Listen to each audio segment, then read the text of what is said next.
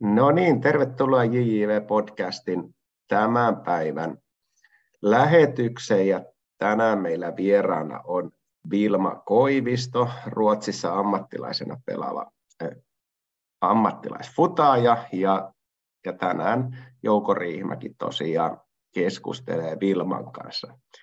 Äh, Tervetuloa Vilma, ja voisitko lyhyesti kertoa omasta pelaajapolustasi ja miksi sinusta on tullut ammattilaisfutaaja? Kiitos paljon, ja olen tosiaan kotoisin Rovaniemeltä, niin siellä tota, joskus noin neljävuotiaana aloitin pelaa Ropsissa Nappulan liikassa, ja sieltä sitten vei mun polku tota, Ruotsiin jo heti yläasteen jälkeen et silloin päätin ottaa askeleen eteenpäin omalla uralla ja muutin tuonne Piitteoon ja siellä tuli pari vuotta ja sieltä Uumeoon ja nyt sitten pelaan täällä Norrköpingissä, että koko ajan vähän etelämmäksi on siirtynyt. Oliko Suomi yhtään ja Suomen etelä sitten siinä sulla skoupissa mukana vai oliko se luonnollinen polku astua tota länsinaapurin puolelle? No mulle se jotenkin tuntui tosi luonnolliselta siirtyä Ruotsiin, että kuitenkin täällä on niin, no taso on paljon kovempi ja resurssit isommat ja se, miten niin kuin naisfutiksesta välitetään täällä, niin se on ihan eri tasolla kuin Suomessa, niin, niin jotenkin se tuntuu, että jos haluaa niin kuin oikeasti tavoitella sitä niin kuin huippupelaajaksi pääsemistä, niin pitää niin kuin ottaa tällainen aika iso ja rohkea askel. Tota, sanoit tätä kulttuuria ja, sitä elementtiä, että arvostus on korkeampi, niin mitä, mitä se käytännössä tarkoittaa, se arvostus on korkeampi? No ihan vaikka se, että kuinka paljon lehdissä kirjoitetaan niin kuin naisten jalkapallosta. Et, no, se on yksi niin kuin isoimmista asioista. Et Suomessa hyvä, että tulee yhden vuoden aikana juttuja, niin täällä tulee jo niin kuin viikossa niin kuin meidän seurasta jo enemmän juttuja, niin on se niin kuin todella valtava ero. Joo, toi kulttuuritekijä varmaan monessa, monessa se kiinnostava myöskin, että sitä, ei, sitä pitää tukea ja just tämä ehkä journalismi ja muu on niin kuin tärkeä osa. Tota, onko siellä niin kuin sitten Ruotsissa nimenomaan nais- ja tyttöfutikseen keskittyneitä toimittajia vai onko se sekä että? Öö, no en kyllä tiedä, musta tuntuu, että sekä että, mutta on varmasti heitäkin, jotka pääsessä keskittyy just niin kuin naisiin ja seuraa naisia todella läheltä.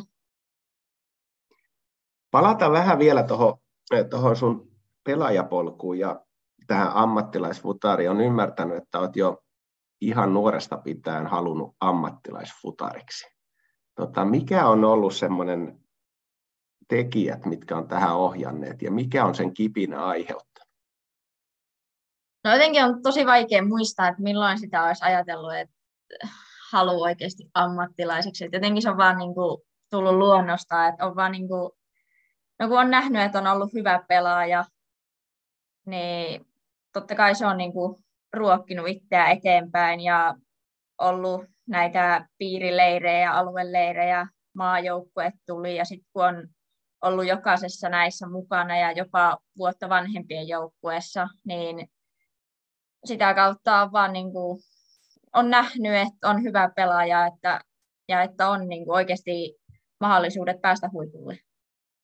Eli rakkaus jalkapalloon on syntynyt aika nuore, nuorena jo ja sitten myöskin kesyttänyt pallon, niin se on myöskin aiheuttanut sitten kipinä voimistumista siihen koko lajia kohtaan, vai onko näin?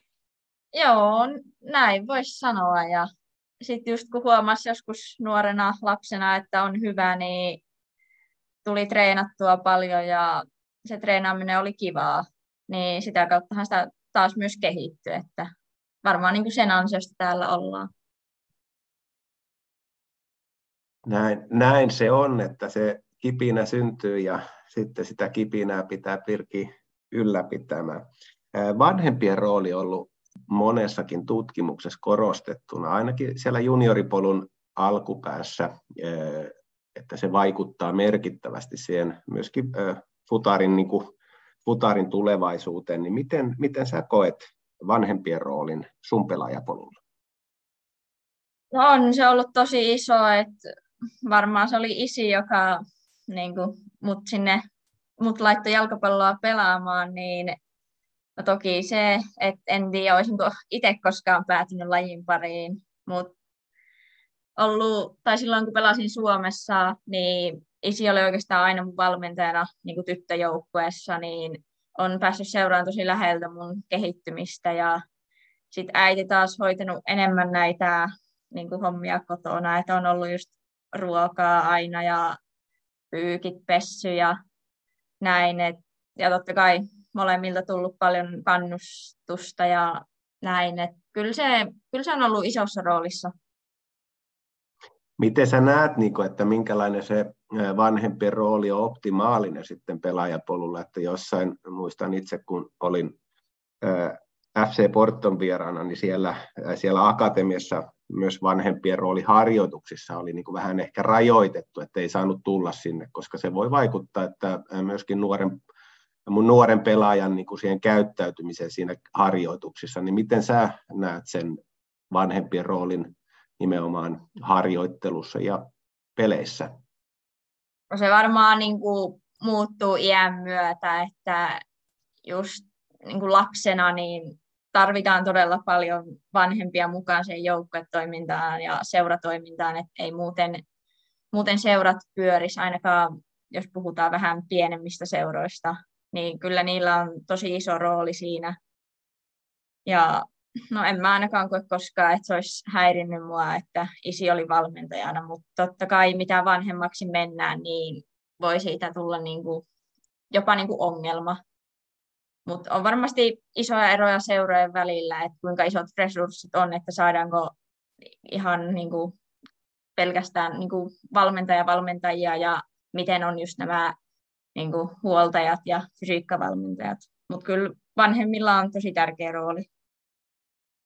Joo, itsekin seurannut aika pitkään tätä valmennuksen kehittymistä ja sitten ehkä valmennuksen myös ammattimaistumista ja on tullut paljon päätoimisia valmentajia Suomessa lisää ja, ja siinä mielessä niin kuin isä, isä kautta äiti valmentajien roolia niin kuin ehkä, ehkä pienennetty, mutta siellä pelaajapolun alkupäässähän sillä on kriittinen merkitys ja meillä kuitenkin on kaikille niin kuin löytyy tilaa. Mutta tota, miten vielä ehkä tuohon vanhempien rooliin kotona sitten, kun aika tärkeä luultavasti se onnistumiset ja muut silloin nuorena pelaajana, niin miten näit, että semmoisen henkisen kehittymisen kannalta vanhempien tuki oli silloin tärkeää? No, en mä tiedä, mä en koe jotenkin, että mulla olisi ollut koskaan mitään niin kuin, vaikeuksia, että ja estän nuorempana, kun kotona vielä asuin, niin en mä ajatellut yhtään tämmöisiä asioita. Että ehkä nyt viimeisen parin vuoden aikana enemmän ajatellut, niin en niin kuin oikein, en oikein osaa sanoa ja en niin kuin muista mitään erityistä. Että se on ollut ihan niin kuin peruslapsi vanhempi suhde. Kyllä. Tota, eh, kun Ropsissa olit mukana, mukana sitten juniorina ja pelailit, pelailit myös sitten, tai olit poikajoukkueissa ja muissa, niin kerro vähän siitä, että miten siellä Ropsissa se ympäristö niin kuin sinun pelaajapolkuasi niin kuin tuki? No, mulla oli tosi hyvä tilanne.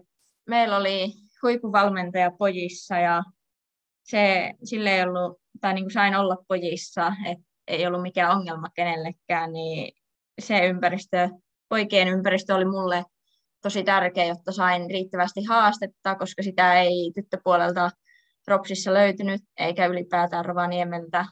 Niin se on ollut varmaan urani niin kuin isoin tekijä, mikä on mahdollistanut sen, että on, on noussut A-maajoukkueeseen ja pystyn olemaan ammattilaispelaaja.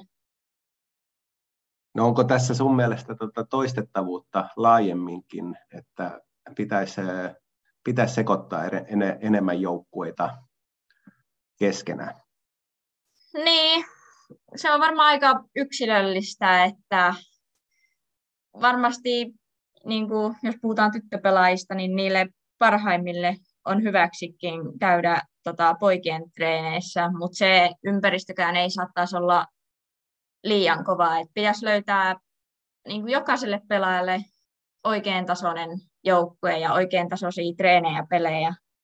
Niin se on mun mielestä todella tärkeä niin kuin jokaisen yksilön kehityksessä. Muistaaksä sille sitä, että milloin tämä ajatus ja tämä tuli, että okei, sä menet mukaan, mukaan poikien joukkueeseen, tuliko se ihan luonnollisesti osana sitä sun polkua?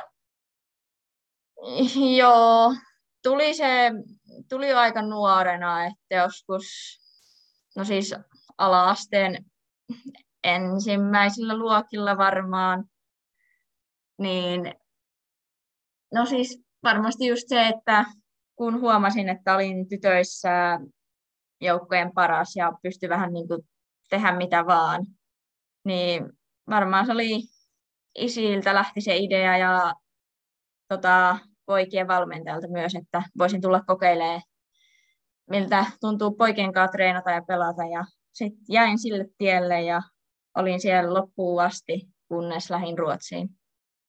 Kerro vähän tota, olosuhteesta ja seuran niin kuin, näkökulmaa ja joukkueiden näkökulmaa, niin minkälainen, niin kuin, miten sä koet sen seuravaikutuksen pelaajapolulla ja kehittymisessä?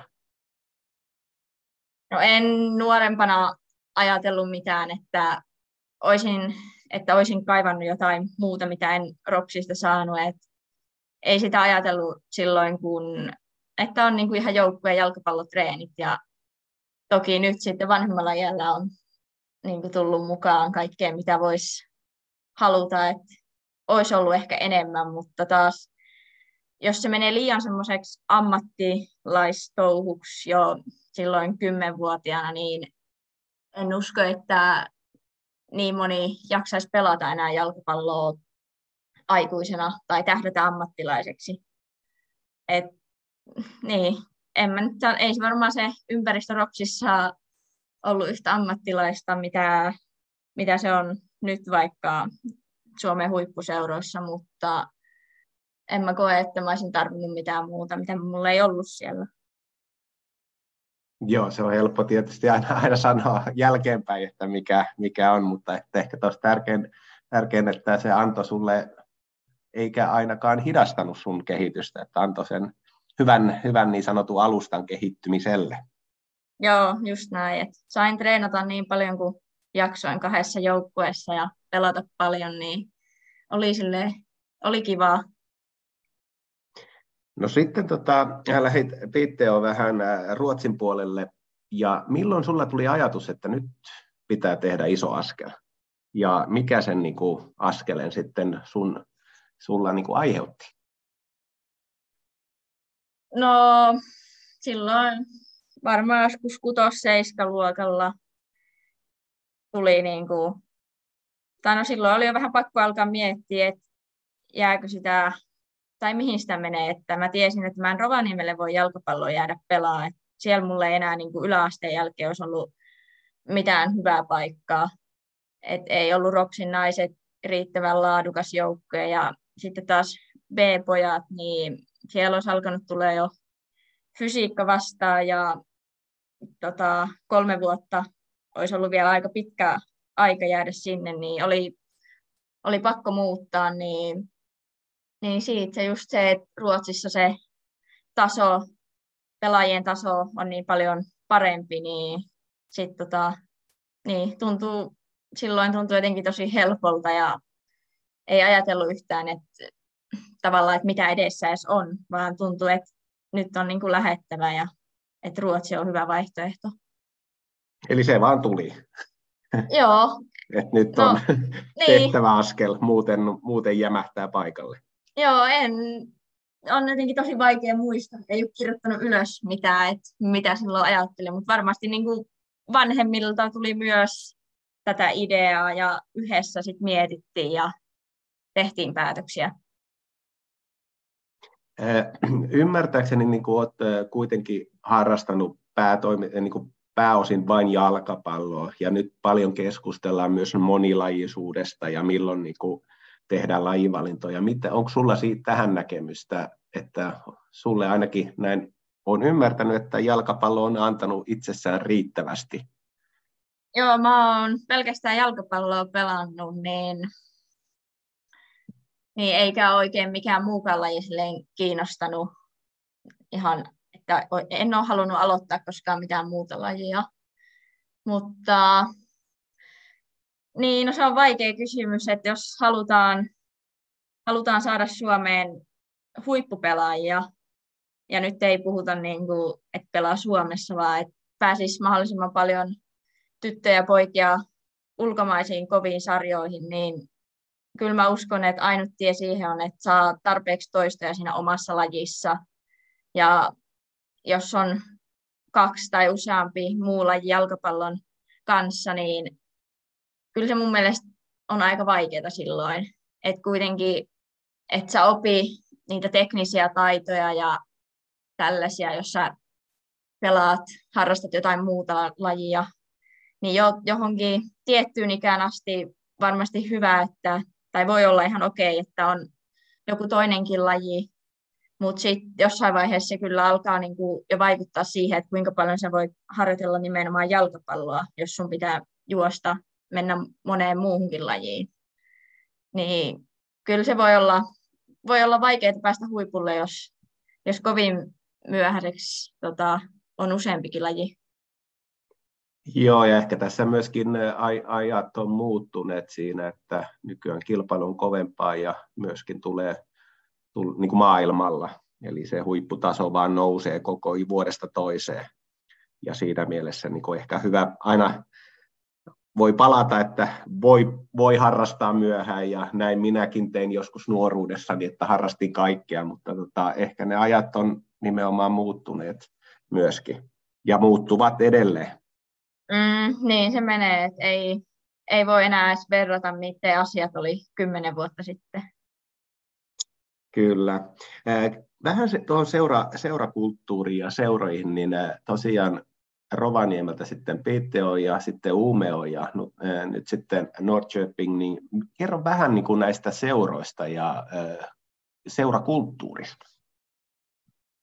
Mm, no nämä Piteå ja Umeå on pelkästään niin kuin naisseuroja, niin olen nyt huomannut, kun olen siirtynyt tänne Norrköpingiin ja meillä on miehet, jotka pelaa Allsvenskanissa, niin on silleen tosi iso ero seurojen välillä niin kuin resursseissa ja, ja niin, mitäköhän siitä osaisi sanoa. En mä, no kiinnostus on täällä vieläkin isompaa, että ollaan todellakin kaupungissa niin kuin todella tunnettuja. No Piitteossa oli varmasti sama, että se on sellainen tosi pieni, pieni kaupunki, niin kaikki hengittää sen jalkapalloa, mutta mut on silleen tosi iso ero, että pelaako pienessä seurassa vai isommassa. Miten se pelaajana niin koet ja näet sen ja tunnet sen asia sitten? Miten no, se sulle mielestä... tulee? Niin kuin esille?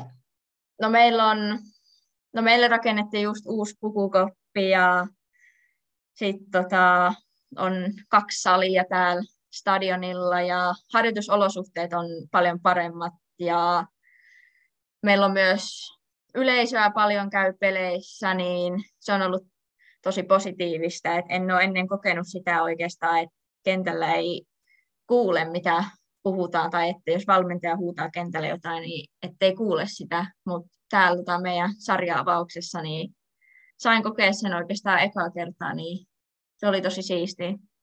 Miltä se tuntui? No siis onhan se tosi kiva, että on kannattajia, on ihmisiä, jotka arvostaa sitä meidän työtä ja ne tulee paikalle ja haluaa, että me voitetaan, niin kyllä se on varmasti niin kuin iso voimavara meille koko kauden ajan. Kyllä, se on, se on ehkä yksi tämä keskeinen, miten saataisiin myös Suomessa, että kansallisen liikaa ja myöskin veikkausliikaa ja muille tasoille niin ihmisiä katsomaan. Että, ja se on kuitenkin merkittävä, merkittävä rooli katsojilla tähän pelaajienkin ö, tunnelmaan. Niin on. Tota, valmentajista, nyt kun olet juniorivalmentajien podcastissa vähän, niin miten, mikä, mitä kokemuksia ja näkemyksiä sulla on jalkapallovalmennuksesta? No mun mielestä olisi tärkeää, että saataisiin mahdollisimman paljon mukaan valmentajia, jotka ymmärtää sitä pelistä. Ja siihen ei välttämättä riitä se, että on käynyt kaiken maailman koulutuksia, vaan että sellainen tietynlainen niin kuin, maalaisjärki, että se on mun mielestä aika niin kuin, isossa roolissa ja tärkeää just se, mitä aikaisemmin mainitsin, että, että jokaiselle olisi mahdollisimman oikean tasoinen treeniympäristö, että pääsee, ei pääse liian helpolla, mutta ei myöskään ole liian vaikeaa, koska se voi sitten johtaa siihen, että no varmaan moni lopettaa jalkapalloa, jos huomaa, että ei pärjää ja ei saa peliaikaa ja näin poispäin. Eli osin mukavuusalueella, mutta myöskin mukavuusalueen ulkopuolella. Joo, ainakin mä koen, että sekään ei ole kivaa, jos on aina se paras tai että on voittaa pelit 10-0, niin siinäkään silloinkaan ei tarvi, tai silloin ei välttämättä tarvi myöskään tehdä kaikkea täysillä, varsinkin mitä vanhempi on, niin voi alkaa ajattelee, että no eihän mun tarvitse tehdä tätä, että kuitenkin me voitetaan ja näin. Miten äh, olet puhunut kielitaidon merkityksessä Ruotsissa äh, ja että ymmärtää ruotsia ja sitten kuitenkin äh, murteet ja muutkin ovat vähän erilaisia kuin kouluruotsi Suomessa tai, tai Suomessa opittu ruotsi, niin minkälaisen niin kuin valmentajan roolissa tämä niin sanottu, ehkä voisi ottaa tämä kielitaito, mutta kommunikaatiotaito, niin miten, miten, mitä sulla on siitä niin kuin mielipiteitä? Tarkoitatko niin kuin täällä Ruotsissa vai Suomessa? No Ruot, Ruotsissa tietysti Ruotsissa. ehkä nyt, että kun on vierassa kulttuurissa, niin siinä mielessä myöskin valmentaja sitten kommunikoi ja, ja siinä mielessä sen kielitaidon merkitys varmaankin korostuu. Ja sitten ehkä ruotsalainen kulttuuri voi, voi olla hieman ehkä erilainen suomalaiseen niin kuin valmennuskulttuuriin tai tämmöisen kommunikaation, niin miten, miten näet sen, että olet kuitenkin oli hyvä lähtö kohta sulla ruotsin kielessä, mutta sitten vielä, niin kuin, että sen kielen mer- oppimisen merkitystä niin kuin myöskin pääsemisessä siihen niin kuin periaatteessa joukkueeseen ja mukaan, niin mikä, mikä se on sul, sun mielestä tässä, kun moni haaveilee tavallaan junioripelaajia myös ulkomaille menemisestä, mutta sitten voi tulla kynnys just, että tulee uusi kieli ja uusi kulttuuri ja niin edelleen. Niin. Mm, joo, tota, varmaan se kieli oli kaikista vaikein askel, jos nyt näin jälkeenpäin mietin, että vaikuttaa tosi paljon, että miten pääsee joukkueen, joukkueeseen sisään, että sillä kielitaidolla on oikeastaan se isoin merkitys siinä ja tällaiset jalkapallosanastot ja sen jalkapallokielen kyllä oppii sitten todella helposti. että ainakaan sen takia ei kannata kenenkään niin kuin pelätä, jos miettii, että siirtyy ulkomaille, että sen oppii nopeasti, että niin kuin treeneissä pärjää todella hyvin, mutta sitten se, että kuinka paljon pystyy kommunikoimaan niin kuin perusasioissa muidenkaan, niin se sitten vie vähän enemmän aikaa. Mutta tota, no, valmennuskulttuurista, niin mun mielestä Ruotsissa, tai no ehkä yleisestikin Ruotsissa ollaan tosi iloisia ja positiivisia ja ei ehkä, ei katsota niin, niin kuin tarkkaan yksityiskohtia, vaan katsotaan ehkä enemmän semmoisia isoja kokonaisuuksia vaan. Ja no just se, että keskitytään paljon niihin asioihin, mitkä on mennyt hyvin. Et mä ainakin koen, että no en ole Suomessa ollut pelannut koskaan aikuisten tasolla, niin en tiedä, tai on vähän huono vertailla, mutta tällainen niin kuin, kuva mulla on. No mitä, mitä sun mielestä on, mikä on hyvän valmennuksen ja valmentajan niin kuin piirteet? Mitkä on ne hyvät ominaispiirteet, mitä pelaajana odotat valmennukselta? No mä odotan, että se, se on selkeä, että se saa sen omat ajatukset niin kuin vietyä pelaajille ja, ja no toki myös, että pystyy tehdä muutoksia, jos tarvii, niin treenien kuin pelien sisällä. Et ei tarvi sit pelin jälkeen miettiä, että mitä olisi voinut tehdä toisin, vaan että pystyy jo pelin aikana reagoimaan. Ja, ja no, toki tärkeää ottaa niin kuin kaikki huomioon ja ehkä jotain, mitä kaipaisin, niin olisi enemmän, että saisi enemmän, enemmän niin kuin palautetta henkilökohtaista ja nyt en tarkoita vaan, että sanotaan hyvä tai näin jonkun suorituksen jälkeen, vaan sille vähän useammalla sanalla, että no mikä siinä oli hyvä, tai sitten jos joku ei mene hyvin, niin että valmentaja rohkeasti niin kuin kertoisi siitä. Joo, tästä keskustellaan valmennuspiireissä paljon, että yksilökohtainen ja yksilöllinen niin kuin palaute ja valmennus, että sen pitäisi korostua. Et tietysti ehkä itsekin valmentajana näen, että aika on aika rajallinen ja sitten jos pelaajamäärä on, määrä on siinä, että se tapahtuu tavallaan myös harjoitusten välillä tai harjoitusten jälkeen ennen harjoituksia. Ja, mutta se on kyllä, sen, se on lisääntynyt kyllä, että, ja ymmärsin, että se olisi niin kuin myöskin erittäin tärkeä olla semmoista objektiivista myöskin, että ei vaan, että musta tuntuu, vai, vai mitä, tulkitsenko oikein? Joo, että ihan niin kuin konkreettista, niin se on parasta mun mielestä.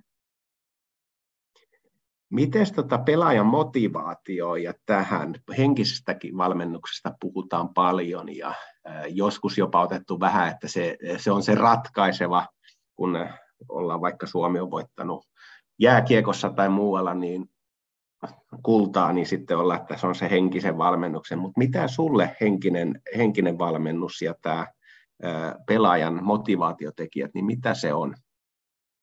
Mä oon aika huono tämmöisessä henkisessä valmennuksessa, että en oikein, niin kuin, en oikein osaa käyttää sitä tai en oikein ole hyödyntänyt tai saanut apua tai näin, mutta onneksi en ole silleen, tai en koe, että olisi ollut mitään isoja kriisejä tai sellaisia, missä sitä olisi todella kovasti tarvittu. Et toki mitä olen kuullut ja lukenut, niin vaikka voittaisi kauden aikana kaikki pelit, niin olisi hyvä, että olisi henkistä valmennusta, että se, olisi, että se on yhtä tärkeä osa kuin vaikka voimatreeni.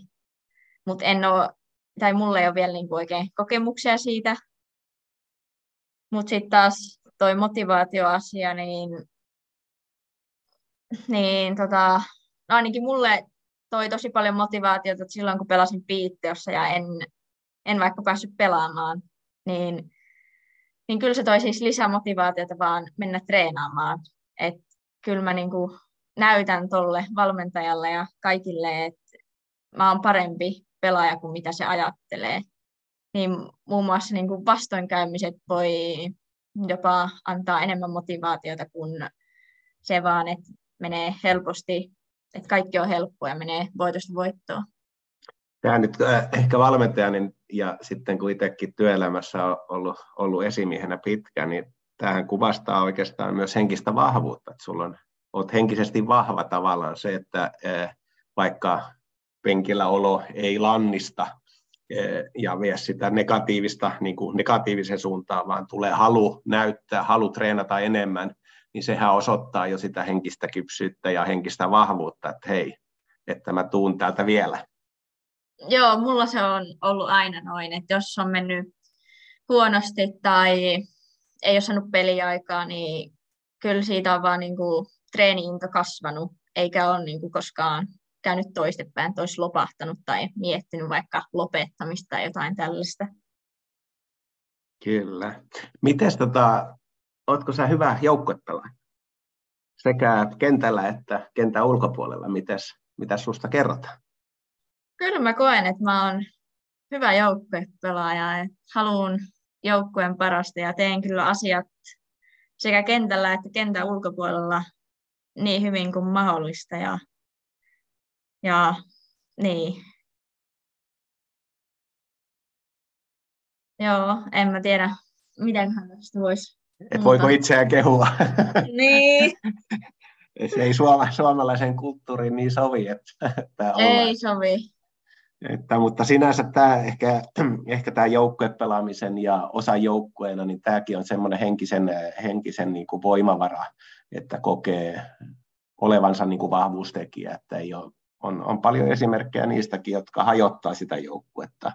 Ehkä omat tunnetilat nousee niin kuin voi, liian voimakkaiksi ja sitten se vaikuttaa koko joukkueen dynamiikkaan. Niin tämä, ainakin näin kuulen tässä, että tämä on sulle myöskin tämmöinen joukkue, joukkuessa oleminen on tärkeää.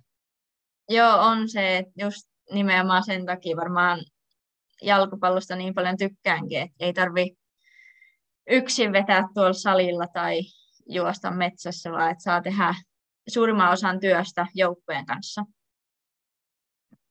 Se on, se on ehkä se kaiken, kaiken niin miten se sanotaan, sokeri ja suola tässä, että se on, ja peli vaihtelee aina jokainen päivä on erilainen. Itse olen sanonut aina, että jo, vaikka hävitään tai voitetaan, niin uusi päivä on huomenna. Ei saa niin kuin tuudittautua mihinkään, vaan aina on tehtävä se uusi niin kuin juttu ja aina on mahdollisuus onnistua, vaikka epäonnistuu. Ja ehkä se on itse valmentajana tärkeää myöskin, että tämä jalkapallon kauneus on siinä, että aina tulee uusi päivä. Joo, oikeastaan täysin samaa mieltä. Miten tota taito, taidon merkitystä jalkapallossa puhutaan, että okei, espanjalaiset on taitavia, että ne pelaa hienoa, hienoa, pääsääntöisesti hienoa futista ja on yksilötaidot, niin miten sä näet taidon merkityksen jalkapallossa?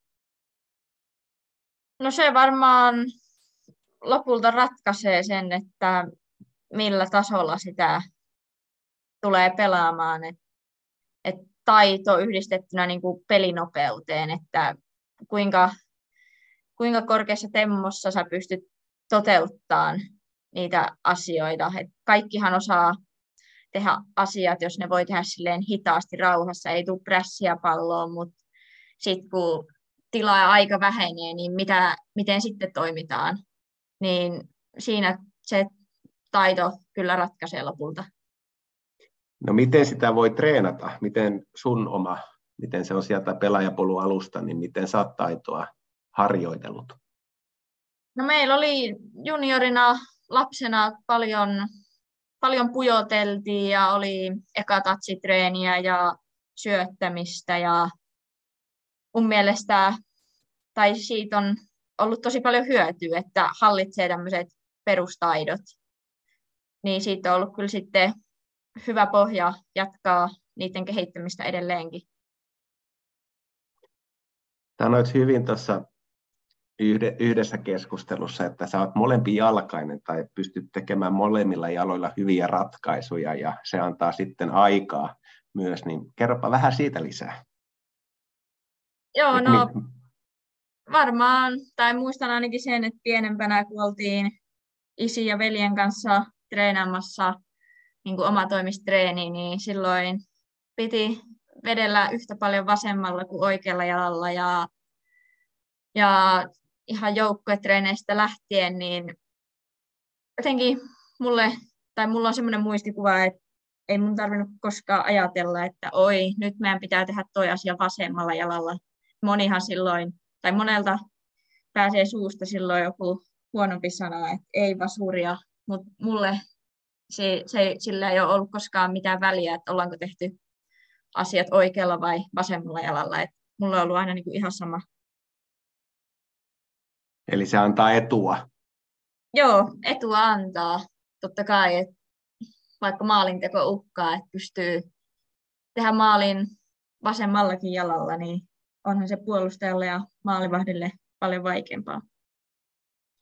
Miten, tota, jos mennään vähän tähän futikseen, niin miten, mikä on hyvä niin kuin jalkapalloilija sun mielestä? Mistä, se, mistä elementeistä se niin kuin hyvä jalkapalloilija koostuu? No siitä, että se syö ja nukkuu hyvin, tota, kiinnittää niihin paljon huomiota. Tota, Sitten myös täytyy olla fyysiset ominaisuudet riittävän kovalla tasolla, että ne ei ne ei ratkaise sitä, mutta jotta voit päästä huipulle, niin kyllä niiden pitää olla korkealla tasolla. Ja sitten varmaan, no kuitenkin ehkä se tärkeä asia on ne lajitaidot, pelin ymmärtäminen, havainnointi, niin jos ei sulla ne asiat ole kunnossa tai jos ei niissä ole hyvää, niin, niin eka kanttiin niitä lähteä kehittämään ennen kuin keskittyy sit niihin niin kuin kentän ulkopuolisiin asioihin ja fysiikkaharjoitteluun. Pystyykö niitä enää kehittämään aikuisiellä tai myöhemmin, vai tuleeko ne sieltä ihan alusta pitäisi olla hyvin mukana siellä? No kyllähän se on vaikeampaa jo aikuisiellä alkaa kehittää, mutta kyllä mä uskon, että kyllä silloinkin pystyy vielä teknisiä ominaisuuksia kehittää, mutta ehkä, ehkä se on enemmän tai helpompaa on siinä iässä jo keskittyä sitten just näihin muihin asioihin, kentän ulkopuolisiin ja fyysisiin ominaisuuksiin ja tällaiseen, niin kuin, miten sitä voisi sanoa, kuinka älykäs on kentällä, miten sitä sijoittuu ja että semmoisia asioita pystyy kehittämään varmasti siihen päivään asti, kun, kunnes lopettaa jalkapallon pelaamisen. Kyllä. Mitäs, tota, mitäs onko sulla suosikkipelaajia, suosikkijoukkueita, mitä sä seuraat ja mistä sä saat niin kuin vähän tämmöisiä esimerkkejä? No täytyy sanoa, että ei ole tällä hetkellä. Että lapsena tota, katoin paljon Parsaa ja Espanjan maajoukkojen pelejä ja siellä nousi Xavi ja Iniesta esille. Mutta tänä päivänä tulee ihan ylipäätään vaan seurattua paljon Damalsvenskan pelejä ja sitten valioliikaa. Et ne on kaksi sarjaa, mikä tulee katsottu todella paljon. Ja toki sitten silloin tällöin muitakin pelejä, mutta etenkin niitä seuraan. Miten sä näet naisfutiksen kehittymisen? Mitä viiden vuoden päästä, millä tasolla ja minkälainen on se ympäristö? Öö, No, tämäkin varmaan riippuu tosi kovasti tai isoja eroja maiden välillä. Et toivotaan, että Suomi pystyisi pysyä jotenkin mukana, mutta vähän pahoin pelkään, kun on kuullut, minkälaisia olosuhteita vaikka Englannissa on ja yleisömäärät, kuinka ne on kasvanut viime, viime vuoden EM-kisoista. Niin mä uskon, että tulee entistä enemmän yleisöä peleihin ja se kiinnostus kasvaa edelleen ja palkat tulee ihan varmasti nousemaan, joka on tosi hieno asia. Ja varmaan ylipäätään just se pelaajien ammattilaistuminen, että yhä useampi valitsee sen, että pelaa, pelaa jalkapalloa eikä tee sen ohessa mitään muuta. Se tulee varmasti näkymään viiden vuoden päästä. Nyt aletaan podcastin loppuvaihetta ja pari kysymystä olisi vielä, että mitä viestejä sulla on junioripelaajille, joilla on haaveita ammattilaisfutarin tai ammattilaisuudesta, niin mitä sä antaisit heille vinkkejä? No mä antaisin, tai haluaisin sanoa, että on tärkeää pitää hauskaa, kun treenaa. Että se on on tärkeää, että se on hauskaa, vaikka joo, ei jokainen treeni ole, voi ollakaan kiva, mutta sille, että se kokonaisuus, että se, on, että se kokonaisuus tuntuu siltä, että on, on kiva pelata sitä jalkapalloa ja toki treenimäärät, treenimäärät on tärkeät, että ne olisi, ne olisi isot, koska ei, ei sitä pysty kehittymään, jos, jos ei treenaa. Niin ehkä se, että, että menee ulos, ottaa jonkun kaverin tai vanhemmat mukaan ja lähtee treenaamaan. Ja nyt kun ilmat lämpenee ja kesä alkaa tulee, niin tota, varmaan löytyy jokaiselta lähialueelta kenttä ja ei sinne pallo vaan mukaan ja treenaa. No miten se jalkapallovalmentajille, juniorivalmentajille, mitä vinkkejä ja viestiä sulla olisi heille? No mä annan vinkiksi, että lisää yksi tai kaksi treenikertaa. Et mä uskon, että suuri osa haluaisi treenata enemmän. Eli treenimäärää lisää ja sitten joo, tietysti joo. saadaan treeneissä semmoinen hyvä motivaatio pidetty, että se ei ole vain määrän lisääminen, vaan myös laatu nousee. Joo, toki sille ei ole mitään väliä, jos, tai kuinka paljon treenaa, jos, jos on huono laatu. Et sehän on niin kuin, ehkä se tärkeä asia, mutta kyllä, kyllä musta tuntuu, että moni, moni treenaisi enemmän, jos joukkotreenejä olisi enemmän. Et se voi olla vähän, vähän vaikea lähteä yksin treenaamaan monelle ja jos on huono sää, niin se on, on helppo jäädä kotiin, mutta jos on huono sää ja on joukkotreenit, niin kyllä kaikki sinne tulee paikalle. Eli periaatteessa valmentajille viesti, että enemmän treenejä, laadukkaita treenejä pelaajille, että lähde ulos ja pallon mukaan ja nauti. Joo, siinä olisi, siinä olisi vinkkejä multa. Kyllä. Kiitos Vilma Koivisto ja ammattifutari ja päätetään tämä podcasti tänään tähän ja siinä oli erittäin hyviä vinkkejä myöskin meille valmentajille ja ja tosiaan tänään oli Vilma Koivisto, Ruotsissa ammattifutarina pelaava, pelaava lahjakkuus ja sitten jalkapallon juniorivalmentaja ryn puheenjohtaja Jouko Riihimäki. Ja toivottavasti taas tulette seuraavaan podcastiin kuuntelemaan. Ja kiitos Vilma sinulle paljon. Kiitos paljon.